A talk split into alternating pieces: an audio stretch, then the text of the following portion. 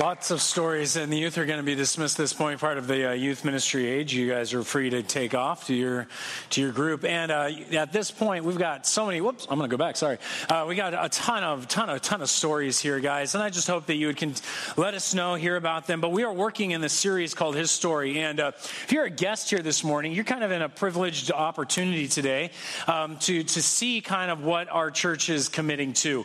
We've discussed over the last five four weeks actually what the vision vision of the next two years is.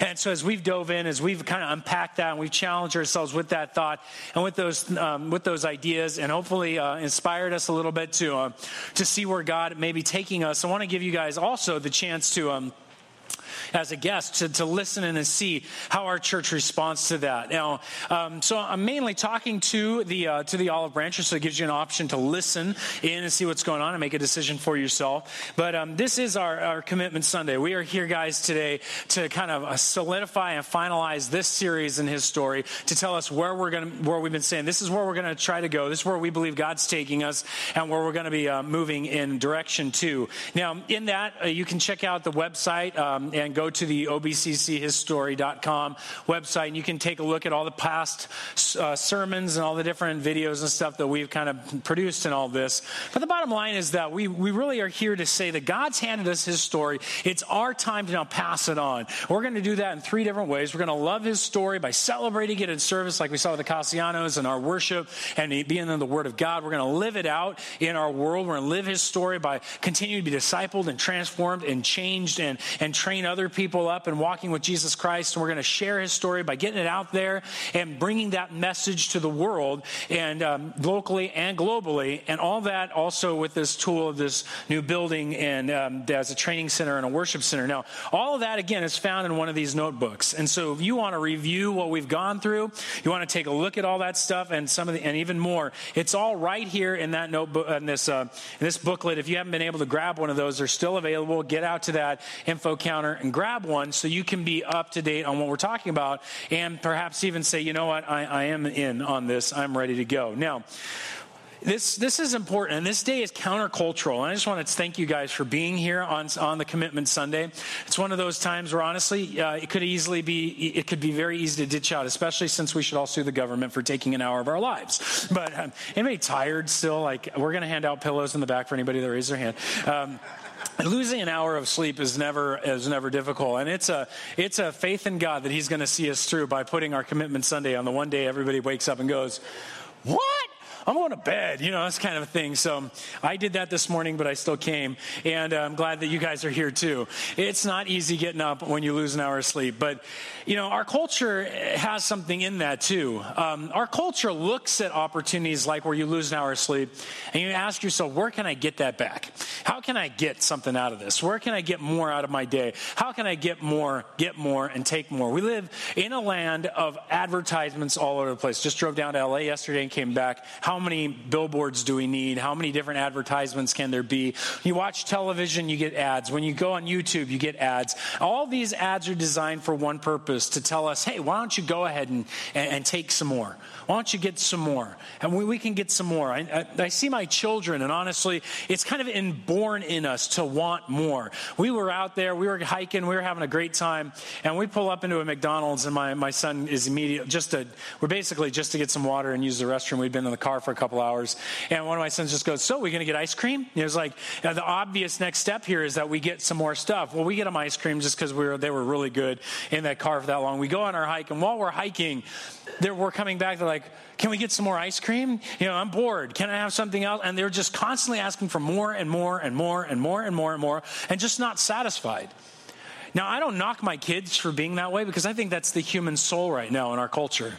Our culture begs us to get more and more. I mean, nobody's birthday list is empty, is it? When it comes your birthday time, you got a couple things you could you want that we could oh, that would be cool to have. I mean, all of us when that new gadget comes out in the technology, if you're into that, you're like, that's oh, I want that. Or that new you go to, you know, Hobby Lobby on the day that they have your favorite decorations on 50% off, and you can't help it, it's on sale. You know, this kind of reality that all of us still want more and more and more. And we're told you can have it, you can have it. And so we begin to get into this. We realize I see something in my children that I need to start seeing in myself. They love to take and take and take so much that they're actually acting extremely selfish in all these cases. You ever seen that in your kids? They just get selfish. They want so much. You ever seen that in yourself? That that's when the worst of us comes out. and we want what we want, and nobody gets in our way. And this is what I want. And we're a selfish, not selfless, a selfish kind of people. And as that selfishness is, is grown and, and nurtured by a world of consumerism and where we can get more and have more, there needs to be an antidote. And this morning, you are going to participate because you're here as a church. We're participating in the antidote. And that antidote is literally the idea of generosity. That generosity is what breaks the backbone of selfishness because when you give away and you give out, it ceases to enable us just to hold and be all about us. And so, as we set out in a great endeavor, I came to realize every great endeavor, guys, that's ever been done is built off of great generosity. And this great generosity that we're, we're going to see today from all of us, I hope inspires us because God, in this whole series, is, is the goal has been to show us that God doesn't want generosity from us. It's not that He wants it from us, it's that He wants it for us. There is a healing aspect to generosity. There's a power that comes when we become givers and not takers. In fact, this not wanting it for us comes out in a couple of reasons. Number one, God is an extremely generous God. And I could go on for a long, long time. But if we just start in the concept of God as the Trinity, if you know anything about the Trinity, you know that the Father, Son, and Holy Spirit have existed as God forever. They've never needed anything. They're not unsatisfied. They weren't bored, and so they created the world. They weren't alone, lonely, and so they said, let's make people so we have something to look at. You know, this wasn't the idea. They weren't devoid of entertainment, so they're not not staring at us going, oh, we made you because you're funny. You know, not that kind of a world. God doesn't need anything. God actually created because he wanted to give his love away. And so he created humanity and gave us his image so that we're in his image. He gave us, then after we sinned, his son Jesus Christ on the cross to give us forgiveness of sins. He gave us the resurrection of Jesus Christ so that we wouldn't have to fear death and we'd have a life beyond it. He then gave us heaven and he gives us this opportunity to be with him forever. God constantly is giving. He gave us breath, he gave us life, he gives us grace. The gifts never stop with God and they never will all the way through eternity. And I bring up that point because the bottom line is the more generous we become, the more giving we are, the more we image our God who is so generous. And when we see that and we become the kind of people who are a conduit of His grace and a conduit of goodness, we actually begin to see God shaping and changing us much like He is. In fact, I think that's kind of what He's getting to in the book of Philippians chapter 2, it says this. It says, Have this mind among yourselves, which is yours in Christ Jesus. Paul is talking to the Philippian church, which is giving church. And he says, Guys, I want you to keep this mindset, this way of life in you. And then it goes on. Verse 6 reads like this Who, speaking of Jesus, though he was in the form of God, did not count equality with God a thing to be held on to, grasped but he made himself nothing, taking the form of a servant, being born of the likeness of men, and being found in the human form, he humbled himself by becoming obedient to the point of death, even death on a cross. Now imagine this with me for a minute. Here's Jesus in heaven as God, he has everything. And in order to give us salvation, in order to take care of our sins, he leaves everything. The only thing that he takes in the verse is he takes on a human form and the form of a servant. Literally, the thing he takes is to be is a servant form so he can give. This God gives so much that he lets go of his wealth and riches of eternity, becomes the giving servant God who then serves us and gives himself even on the cross. This is the kind of gift that he says, this is the kind of mindset, the kind of way of thinking, the kind of lifestyle that we are to have as Christians. And so when we talk about generosity, what we're talking about is not how can the church get in pocketbooks or manipulate. No, this is about the idea of us living like Christ. I was blown away because I was I've, I've, been talking to various people throughout this whole series, and one of the conversations I had, um, he leaned across from me at the table we were sitting at, and he said, "Listen, I really believe that giving ought to change the way that you live." That's that, that when we give, generosity ought to sh- to affect our living. And so he said one of the ways that him and his wife had worked that out was they were they basically said, you know, we're going to give up Starbucks. You know, we're going we're gonna do something else. But they, they calculated it out and they looked at it. They were, they were able to sponsor a missionary with the amount of Starbucks they had been drinking at that time. Now, you don't have to drink a whole lot of Starbucks to know how expensive Starbucks is, do you? And so, but th- that small life adjustment was a way of them saying, we're willing to let go of something in order to do something greater. That's the kind of thing that generosity does. And that's the kind of thing I'm just excited that we're a part of a church of generosity, like you heard with the Cassianos. You guys are willing to give and share of your lives and your care to other people as you work through this process and as you go through this. But some of us may be nervous. This may be the first time as you're committing today that you give, you've ever given. You're like, I don't know. Is God going to support me? Is this going to fall apart? How is this going to work out? And it, I want to encourage you with a verse in the book of Malachi. Now, Malachi is often used as one of those verses where you pick it up and you say, Look, you got to be tithing you need to be doing this, this. But the tithe in this context is a little different. It says in Malachi 3.10, Bring the full tithe into the storehouse, that there may be food in my house. Now, the tithe in the ancient culture, in the, in the Israelite culture, was the tax. That was their taxes. You, you paid a tax called the tithe, and you brought it in to the temple where you distributed it, and then it was used to care for the priests and distribute needs and meet needs amongst the people. And so you sat here with this idea. He, they were jipping God of their tithe, they weren't turning it all in. And so he said, Listen, put me to the test, says the Lord of hosts. If I will not open the windows of heaven for you and pour down for you a blessing until there is no more need. He says, Listen to me. If you're nervous about giving, if you're nervous about bringing it in, I will be there for you. I, try me on this one.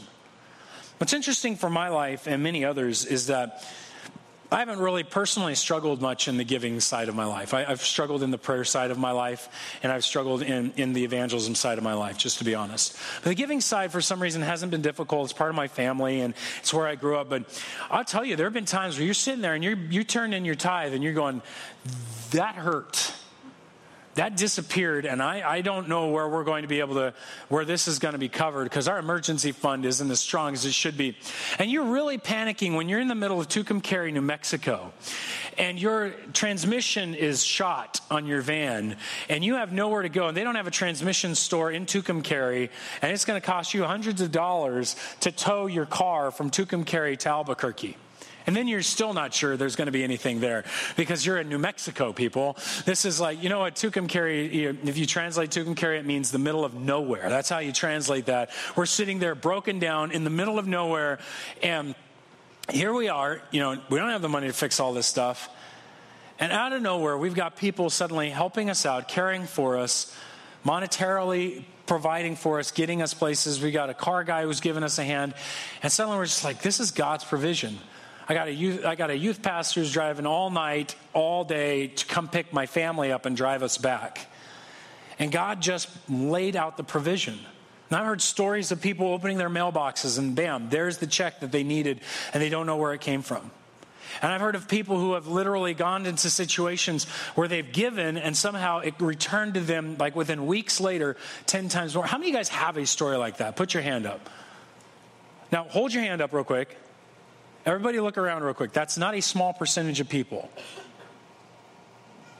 God is practical in this. He provides, He steps in, He gives, and He cares, and He meets us there. Now, this isn't always comfortable, this isn't always easy, but God is there and He steps in and He begins to shape us because He wants us to be givers, He wants us to be conduits of His goodness. Whether that's your education, he wants you to give it away. He wants you to teach. If that's your skill set, he wants you to use it to care for people. If this is finances, he wants you to enable you to give that to care. And all these pieces come together as generosity. And radical generosity does not look like always a large amount of money. Can I just be clear? Some of you do not have a large amount of money, and therefore you're telling yourself, I don't have to be radically generous. That's not true. Jesus made this very clear with the widow who comes up and very publicly drops in just two small coins, which was equi- equivalent to not much, but was her entire pay, all she had. And Jesus goes, That woman gave more than anybody here. Because God viewed her generosity as what was most powerful, not the amount. And some of you may have been excluding yourself in all this conversation because you don't really have a whole lot of money. But God is just wanting you to be generous. You may have a whole lot of skills, you may have a whole lot of heart, you may have a whole big brain that's got a lot of information. And God is enabling us to be generous.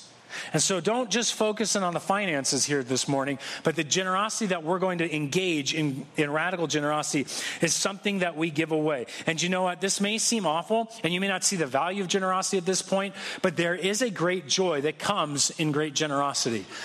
And, and, the reason I talk about this is my son Nate's a good, a good example of this. Um, we, we, we, held a meeting on Tuesday where the leadership and a lot of the volunteers and a lot of people who have, are really deeply engaged in the church, we got together to commit first. We wanted to say leadership first.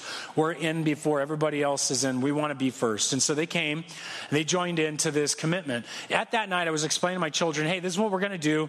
We've got this opportunity to reach people for Christ, to see this new training center built and all this stuff. My son Nate just got all excited. He's like, this is going to be great. I want to give my money.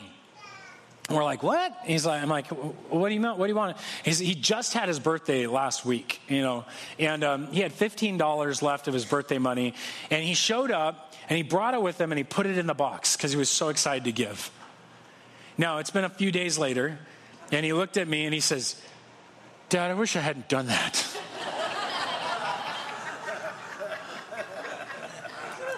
Honest as that. And it's true. When you give, it doesn't always feel good.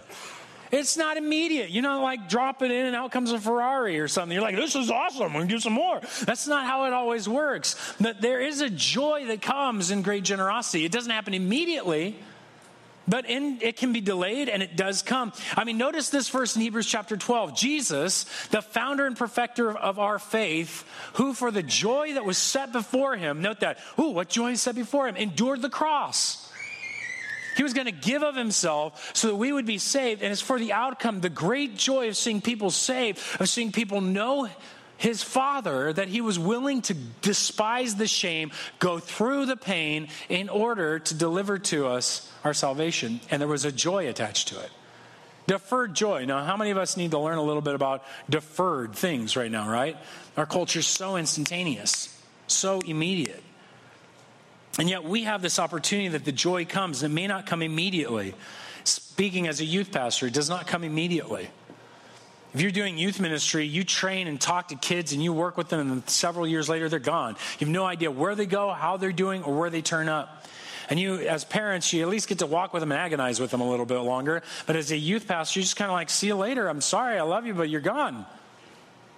And so it warms me, and it's, it's exciting that now, multiple years later, many of the students that were in the youth ministry when I got to be the youth pastor are here. They lead drums, they help lead worship, they're engaged in tech, they're running around getting, they're, they're, they're involved in our leadership team. Some of the youth leaders are on staff now.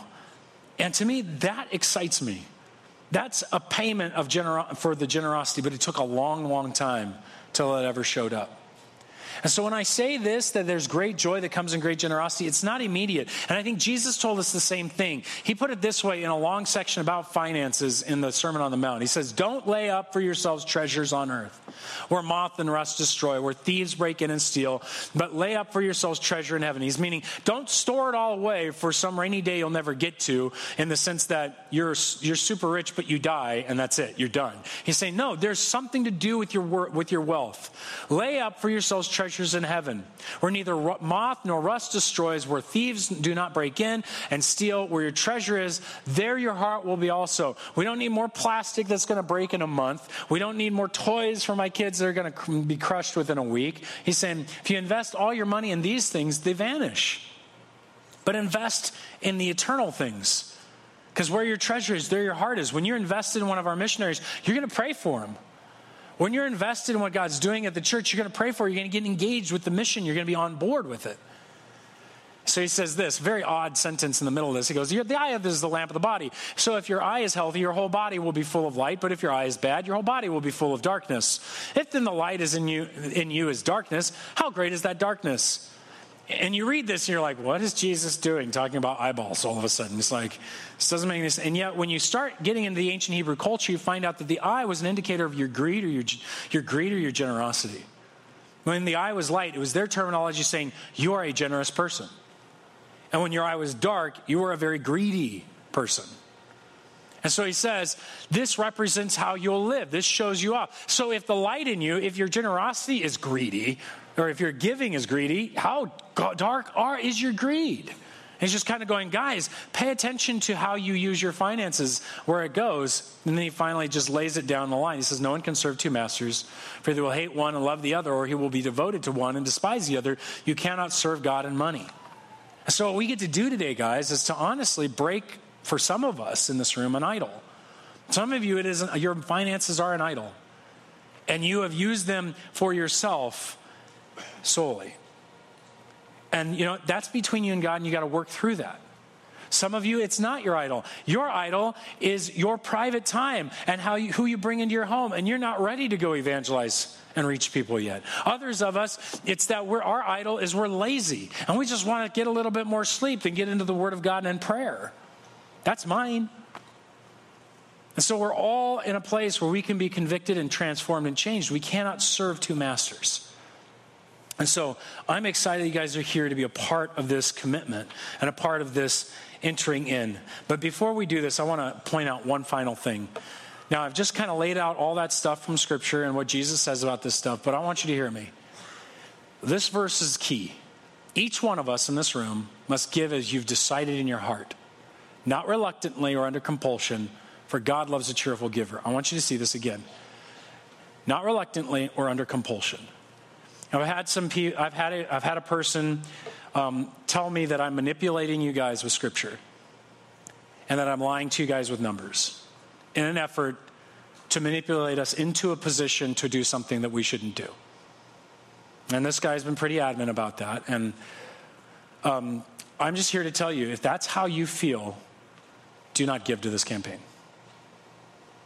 Don't. If you aren't able to look at the vision of where we're going and what we want to do and be a part of what we want to do, where you want to engage the valley, you want to engage Corona, you want to see those stories told, where you want to be a part of what God's doing as we reach out into the valley and we do what I believe is a very great opportunity. I'm asking you, asking you, don't give. In fact, I would advise you, if you can't be on board with where we're going, go get to a church you can be on board with and you can give to. Because that's what the kingdom of God needs. Olive Branch doesn't need all of us to be like, oh, I don't want, you uh, know, the kingdom needs us to be engaged somewhere in a church that we're excited about. If there's another church you can get excited about and be engaged in and give to because you believe in what they're doing, go be a part of that church for the sake of the kingdom. That church needs you. But if we're not going to be engaged in what God's called us to do, please, please don't take this commitment time as yours. This is for us who are engaged in what God's called us to do, and the opportunity is laid before us that we could go after what God's called us to do. And to be quite honest, I've not intended to manipulate. I've not intended. I've intended to paint a vision that the elders, we, the elders, believe we've received and God has called us to do.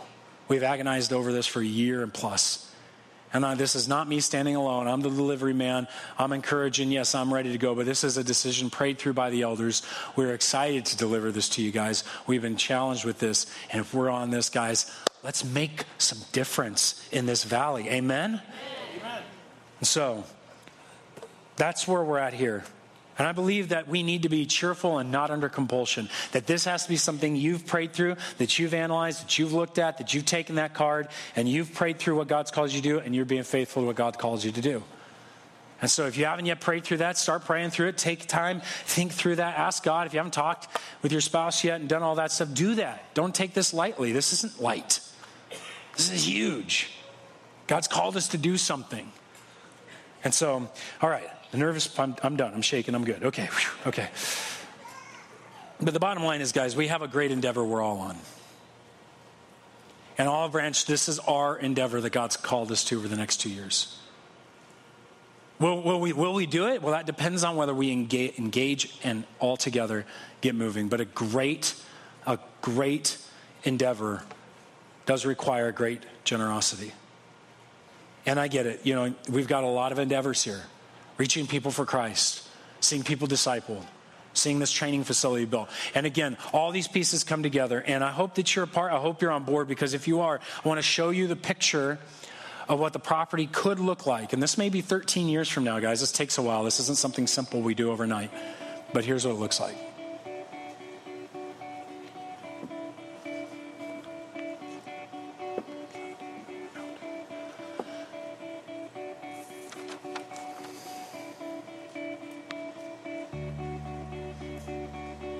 What you're going to see is these are the mountains back here, and Temescal. This is Temescal Canyon Road. Just give you some orientation.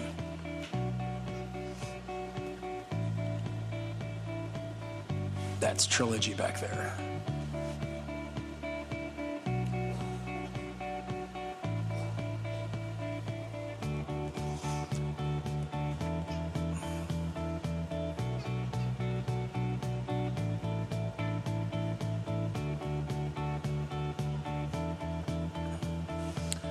Covered walkway for when you come in. So centralized walkway for safety. You've got a welcome plaza, which is this area right here that we're looking at.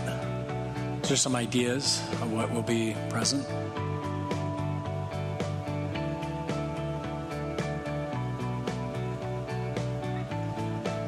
So this is the first phase. Ultimately becomes the multi-purpose fellowship hall, but the first phase engages that building there for the worship, the worship center in the first phase, along with this building, which will be the youth church offices and, so, and a few classrooms.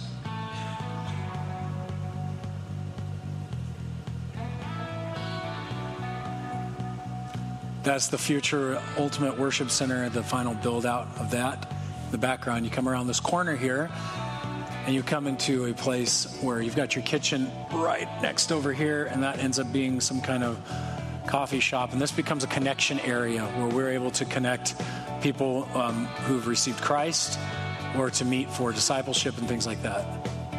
So, as you leave that connection area, you walk out past the front of the building and you're headed toward the hills. And over here are some classrooms and the elevators over there.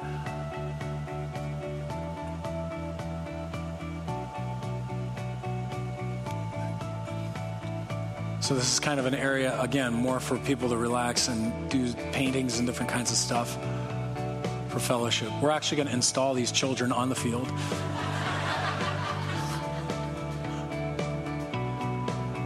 Some ideas of how it can be used. Youth have a basketball hoop and a back opening grate that uh, enables them to do worship from the back into the outside because we got California weather. You come down this hallway, this is the worship main worship auditorium. These are the classrooms for the children's ministry and the, and the academy. So come out here, there's a gate that can be closed and uh, protect our children during the school day, along with some hardscape playground area. This leads to the, the two, this is the preschool over here, along with the academy, kind of becoming one building with the preschool play areas in the back. Come out of this concourse allows people to kind of stop, paint, do stuff, reflect. These play areas are engaged again. That's where the little kids will be installed. And uh, these are kind of some of the pictures of the kind of play things we can put there.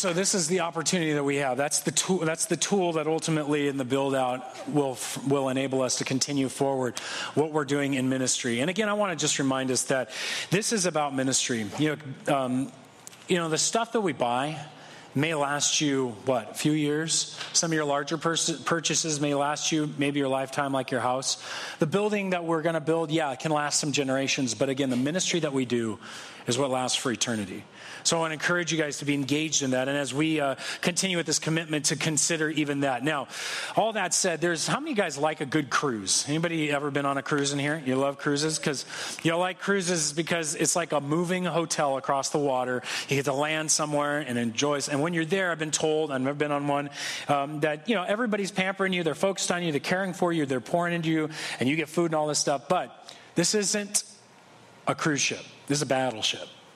And in a battleship setting, everybody has a job. Everybody has something they're called to do.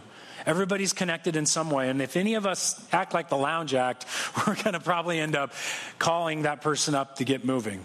And so when we consider this, I want you to consider that we're all in together. And so the way that we're going to show that uh, at this point is with this commitment card right here that we are all on this endeavor together. And again, if you're a part of this, you, you're ready to do this with us, this interior of this commitment card, which is available on the seat if you forgot yours, if yours is already filled out, you can take a few minutes and pray over yours. But I'm going to kind of explain it really quickly. And this is designed, the way we put this is for somebody who's going from occasional giving to intentional. And again, occasional giving is, hey, you've dropped in a few dollars here and there over the years and or over the year, and um, now you're ready to go. I'm going to give a. I'm not. I can't do 10% yet. I'm not there yet. I got to get my finances in order to do that. But I'm ready to do like three, five, somewhere in there. So, say last year you gave $1,200. And you realize if you jumped up to three or five, it would put you another $1,200 in. So you'd kind of write those in at those levels. And then ultimately, you would add those together and you get your $2,400. And then, now, this is a two year initiative, not one year. So that's a one year number. So you'd multiply that by two, and you'd end up with the total amount. Now, some people might ask, what's this line about this stored resources?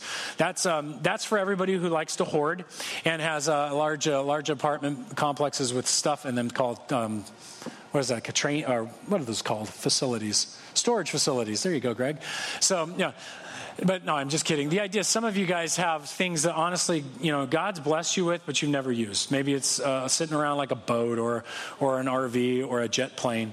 And uh, so and you're like, not using this right now. And maybe God's called you to, to, and most of us are not there. Let's just face the fact. None of us probably have those things. But maybe you've got a Chinette, Chinette set or something that you're like, you know, I could, I could do a garage sale for this stuff. I don't need it in my house. And you know, I would love to give this there. That would be what you would put in this. Like, so this guy, you know, sold his father's urns for $300 or something like that. So, um, you know, bad jokes. So anyway, the idea is that you, know, you, that's where you'd put that number. And the number that we really are looking to, to base things off of is this last line right here. When it's all added together, this is the number that honestly will go into the into the planning for the budget. And so as we look forward to the next two years, it's that number, that final line. If you have to, you can ignore everything else, but that's the line that would be filled in along with your information. And we've had some pushback. People said, no, no, why do you want my information? Why, Greg, you can come to my house, knock on my door. You know, you're not giving. No, no, that's not the goal here. The goal here is that your information's already inside our system. And so, you're already known as a, a the amount you've given is known inside the system. When they come together to add up the numbers, you'd be double counted. And suddenly you'd be giving here, and then you'd be giving here, and suddenly that all lines up. And it, it would cause us to overestimate where we don't want to overestimate. We want to make sure we come in where we know we're supposed to be. And so the commitments are to say, this is where we're at, and this is who I am, and this is what, and so we can make sure that we have the commitments down clearly so that the volunteers and the elders and those who are, and the staff members who put the budget together can do it rightly over these next two years. So all of that is there for those purposes. Now, some of you guys are at that tithing percentage level, and so we, are we're, called, we're asked to let you guys know that on the back is a gradiated chart that if we were to give all these different levels, we would hit that six million, and that's how it would divide up. And so some of you may actually literally, somebody in this room could be at that ability to give that $500,000 over two years. And that's a huge ask. But that doesn't mean you're any less valuable than somebody who can give a thousand bucks at 42 a monthly gift of $42 that's that may be generous giving for you. Praise god. That's where you're at. That that should never be knocked. And so on the point here is that all of us have somewhere we can fit all of us here have somewhere we can step into. So I want to encourage you guys to pray through that. Now, some of you have your cards filled out. You're ready to go. What do you do with that? Take a minute, dedicate it by praying over it. And then over here on either side, you see the laser light here. We've got uh, underneath the two crosses, we have the baskets that you'll take that up to. And it's a symbol. We want to lay our giving at the feet of the God who gave us, gave to us. You don't need to come to the center. But what's the center box for? This center box is here because you know what? We've encouraged people to have, some people have taken home a page and to lay, write a prayer of how they want God to use them, their family, or Olive Branch in these next two years. And if you haven't had a chance to do that, we want to invite you to do that. You can grab one of these pages, fill it out, and put it in this box. Either this box or one like it is going to wind up. We're going to put it in the under the foundation, not in it, but under the foundation of the church somehow, so that when we build this church, it's on our prayers, and that they sit as a memorial before God. And I, and I do believe he, he sees and reads those things. And so I want to encourage you guys to take an opportunity to do that. One of these things, either come grab one of those papers, bring it to us, we'll put it in that box, we'll get it in there. But otherwise, take a few minutes, pray over that. If you have your commitment made, you know what it is, put it in there. Now, I have one more piece to say, and this is more of to, to kind of stoke your competitive spirit a little bit. But um, we're told that in the United States right now, these when Commitment Card Sunday comes out, um, really honestly, churches don't turn in commitment cards. People don't do it. And, and they say it's because our culture is non committal. They're just not willing to, to commit. They're not willing to commit at work. They're not willing to commit. I just don't believe that about us. And so let's blow away the guys who have been helping us out that they're like, yeah, I don't expect a lot. I, I, would love to see us participate. You know, if no matter how small that amount is, that you'd be like, yeah, I'm in. You're like, but what if I don't reach that commitment? Look, everybody in this room might not reach their commitment. We don't know the future. And God's not a legalistic God who's going to knock you because you weren't able to make it. This is an opportunity for us just to say, this is what you think God is calling you to do, and let's do this together. And so Elise is going to play, so there's, there's some sound in the room, and give you an opportunity. Not with fanfare, nothing else, but as soon as you've prayed over your commitment card, bring it up and place it in one of those, one of those baskets under the crosses there. It's an opportunity for you to be a part of what we're doing.